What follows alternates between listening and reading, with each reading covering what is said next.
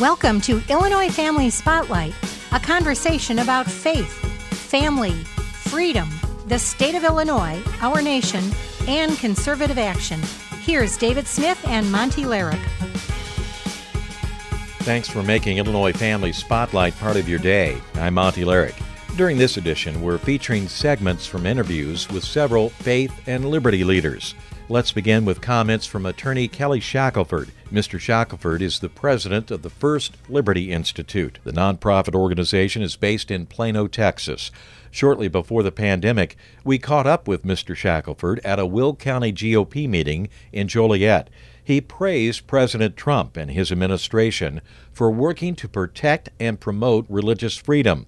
And Mr. Shackelford commended the president for choosing conservatives to fill the federal judiciary. But it should be noted that this interview was conducted before the Supreme Court gave a resounding victory to the LGBT movement in the workplace. Justice Neil Gorsuch, who was nominated for the High Court by President Trump and confirmed by the Republican controlled Senate, wrote the 6 to 3 majority opinion that is expected to lead to countless lawsuits against businesses, churches, and Christian schools. The ruling is also expected to give Democrats more ammunition in their fight to pass the Anti Christian Equality Act in the U.S. Senate. Attorney Kelly Shackelford with the First Liberty Institute. I've been doing religious freedom work for over 30 years, and nobody has ever done anything like what this administration has done in almost every department. The list is so long of the things that have happened, the the laws that have been changed, the regulations that have been changed, the positions taken by the lawyers for the Justice Department under the administration.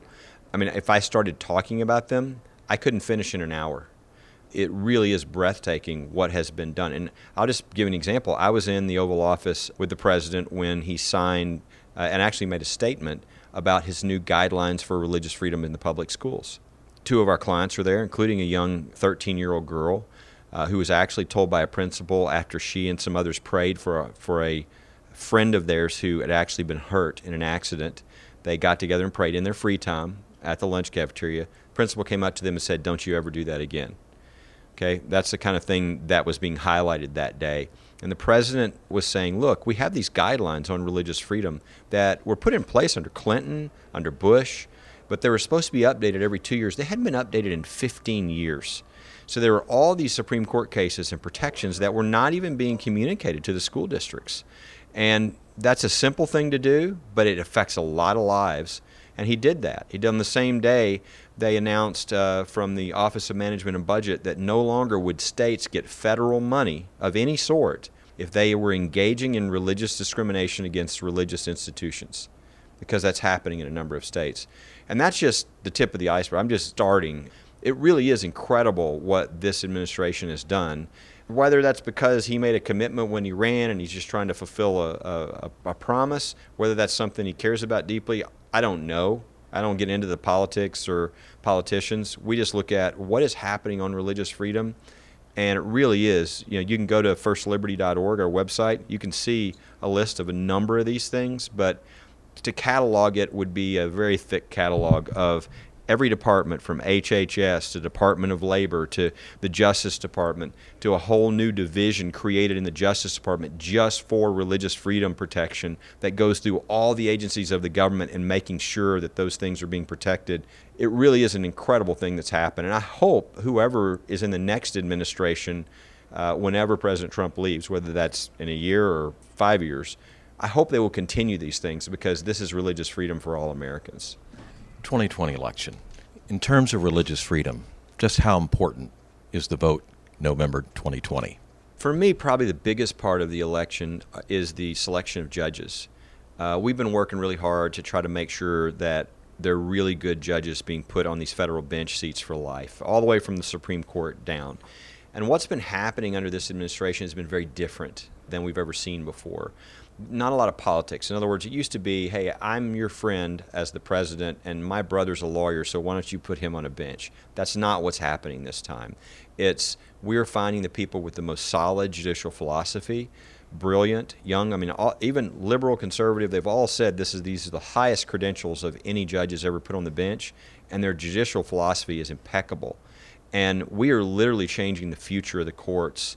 And we're seeing decisions already moving back to those founding principles as a result of that. That is what would be a huge change. If you if you change the courts from the direction we're going now, which I think we probably set the next 10 to 15 years of the courts by the people we've just gotten on the courts, it could be another 10 to 15 in the next administration if they continue to go in this direction. So to me, that's the most important thing because that affects all kinds of different issues. And plus, the courts had been taking issues out of the hands of the people that really were not constitutional issues. And I think we're going to see the court moving away from that and saying if it's in the Constitution, we're going to protect it fully. But if it's not, it's up to the people. A couple bills in the Illinois legislature that would, one, require the HPV vaccine for students, and another would remove religious exemptions for immunizations. What are your thoughts?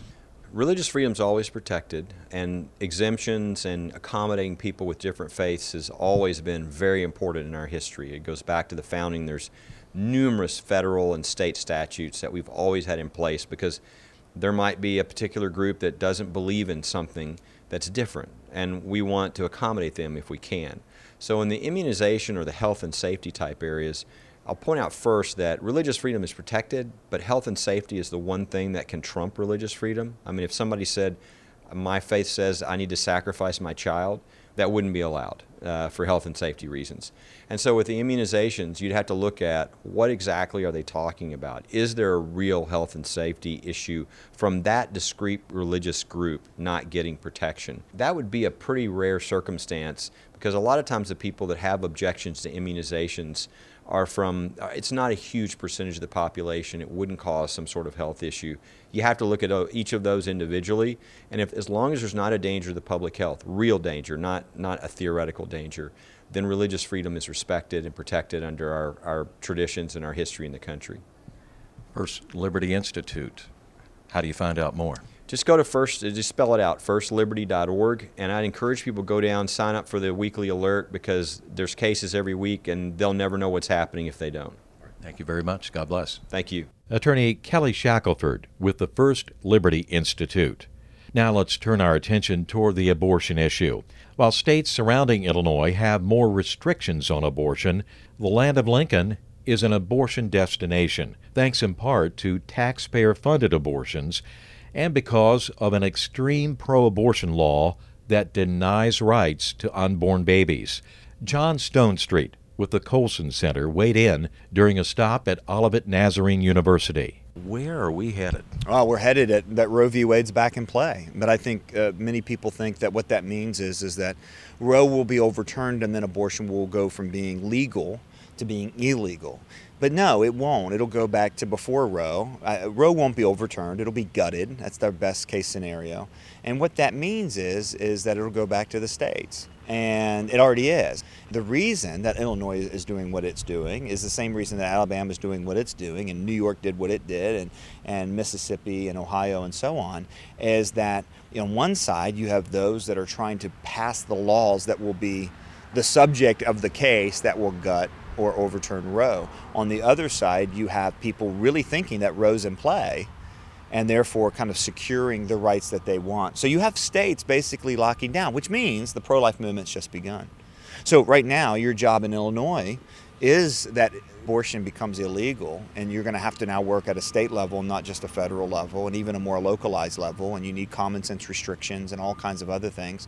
But it's no more settled in illinois today than it was when roe was settled in 1973 abortion's not settled. It's never been settled. And you don't want abortion just to be illegal. You want it to be unthinkable. So you work to change hearts and minds. You work to care for women. You work to care for men and you do what you need to do, uh, and you legally look, work to kind of find restrictions and, and pass legislation. And you keep at it because the battle has just begun. It's not over. I think a lot of people are seeing that it's back in play, going, well, it's coming to an end. No, it's not coming to an end. It's just beginning. It's just the focus of the battle has moved. John Stonestreet with the Colson Center. The Breakpoint commentator, is also the co author of A Practical Guide to Culture. Speaking of culture, during the second half of Spotlight, Dr. Del Tackett discusses how Christians should respond to our cultural storm. Also, attorney and historian David Shestokas raises concerns about a pandemic related threat to our liberty. Americans have been traveling down the health insurance highway for decades. But lately, it's been taking us to places we don't want to go. For Christians, it's hard to know which road to take. Or is it? Samaritan Ministries provides a different direction, a biblical path for their members to pray for each other and share financially in each other's medical needs this idea that Samaritan has adopted from the book of Acts should permeate all parts of our lives, not just health sharing. We, as a body of believers, are living out New Testament Christianity. This is what God intended for the church.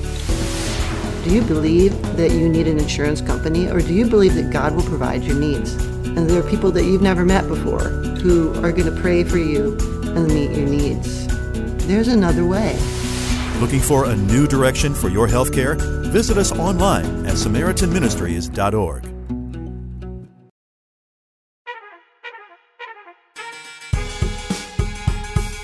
Thanks for joining Illinois Family Spotlight.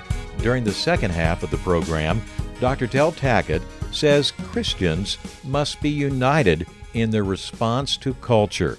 Dr. Tackett is author of The Truth Project and is Genesis History. He was the featured speaker at the 2015 Illinois Family Institute Worldview Conference. We all know we're living in a cultural storm. Where does that leave Christians? Well, it leaves us in a, in a difficult situation because when the culture around you begins to deny that there is any absolute truth, and uh, Christianity is fundamentally founded upon the notion of truth and love, well, what kind of a message do we give to people if they don't accept that there's any truth? So this is a very difficult situation that the enemy is put in. in. Uh, I don't think it's without hope, but we have to recognize that this is a tough row to hoe. Well, how do we hoe that row? well, it's my response is not going to be one that a lot of people like, but I am convinced that the only way that we're really going to be able to convince people that there is a truth is that we have to begin to engage them in a deep relationship, which means uh, we're not going to be able to have a silver bullet that we can fire, you know, across the crowd, and now everybody falls to their knees and says, "Oh, thank you very much." It's going to be the the call is going to be for the body of Christ everybody, not just the professional ministry guys up there, not the pastor and so forth. I mean, they have their role and their responsibility. But it is the common man and woman in the body of Christ to begin the process of engaging people and engaging them in a relationship, in a deep relationship, such that at some point they begin to express and talk about what is true. That I think is the only the only way out that I know of. First of all, we have a relationship with Christ. I'm talking about building a relationship with people in which we have the opportunity to express truth. Because we live in a culture of skeptics. Right. I mean, all around us. Oh, you see the advertisements all the time that say, hey, if you buy these jeans, everybody in the world's going to look at you. They buy the jeans, nobody looks at them. And so they realize that they live in a world that they believe is filled with salesmen. Everybody's a salesman. Everybody trying to enhance their script by trying to sell you something. Well, that's a difficult world, and that's why you have to build a relationship with people in order to build that trust. It's a long term deal, it's not an overnight deal. We didn't get in this overnight, and we won't get out of it overnight. In Illinois, this cultural storm is ramped up even more, and we're even faced now with taxpayer funded abortions. How do we deal with that? Yeah. These are the kind of times uh, where people have to stand, even if it's going to hurt them. And, and it's possible that you know the believers, the people who are in the state of Illinois, uh, have to come together and make an appeal to the state that says, look, we can't fund these the things that we think are immoral. And so, if you'll give us, I don't know, I'm, I'm making something up here. You give us an opportunity here, give us another way, make the appeal to the authorities, help them understand. But it has to be done. Uh, I think at that standpoint, it has to be done from the weight of a lot of people. That's why we have, you know, we have to have this unity uh, in the body of Christ. And basically, we're not unified. We're all individuals.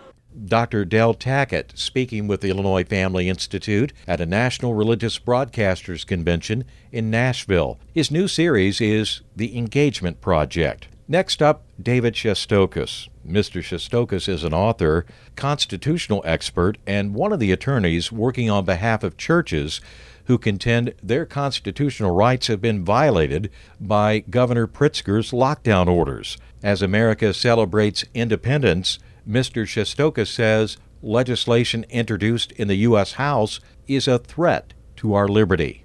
David, H.R. 6666, the TRACE Act, has been introduced in the Democratic controlled U.S. House. It allocates federal tax dollars, our money, for contact tracing. Seems like a good thing during the pandemic.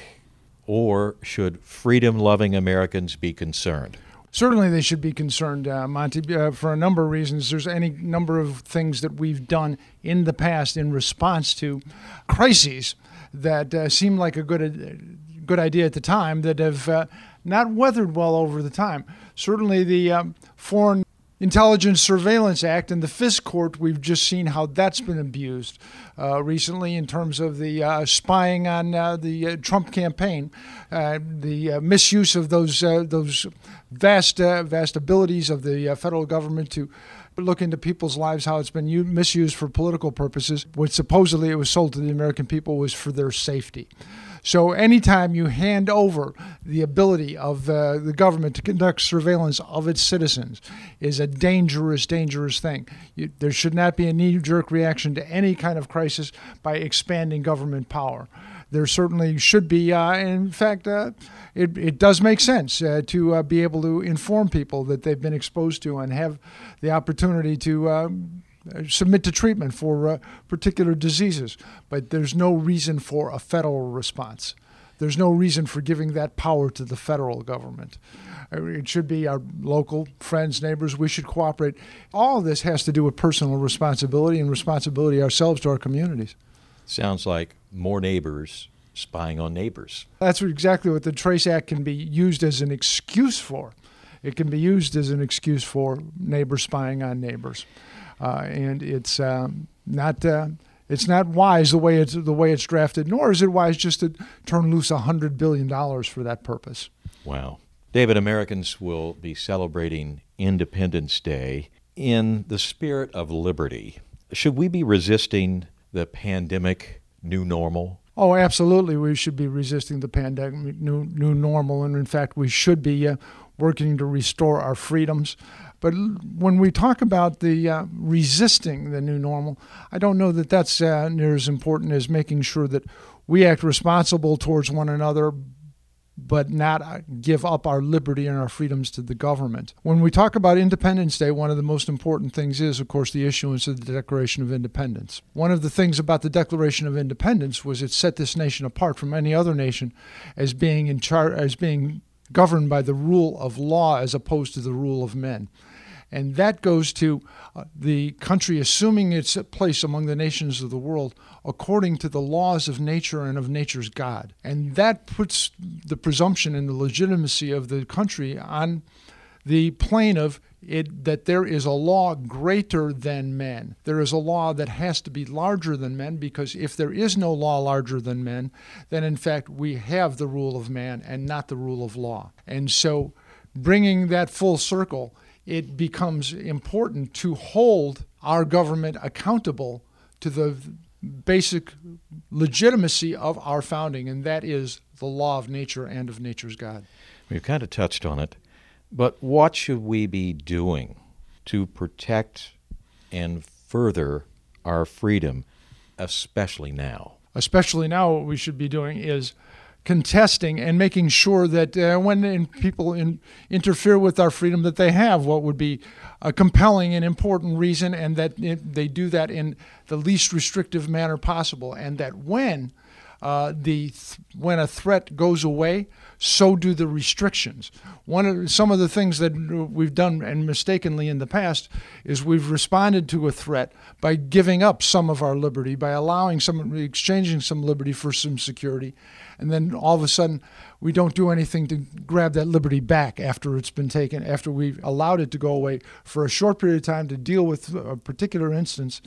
We don't do anything to claw it back. So one of the things we need to do is not let it go as little as possible to begin with, and then when the crisis is over, claw it back. And the freedom that we're fighting for now during this pandemic. We could tie in our pandemic, the freedoms that we're trying to protect uh, during the course of this pandemic.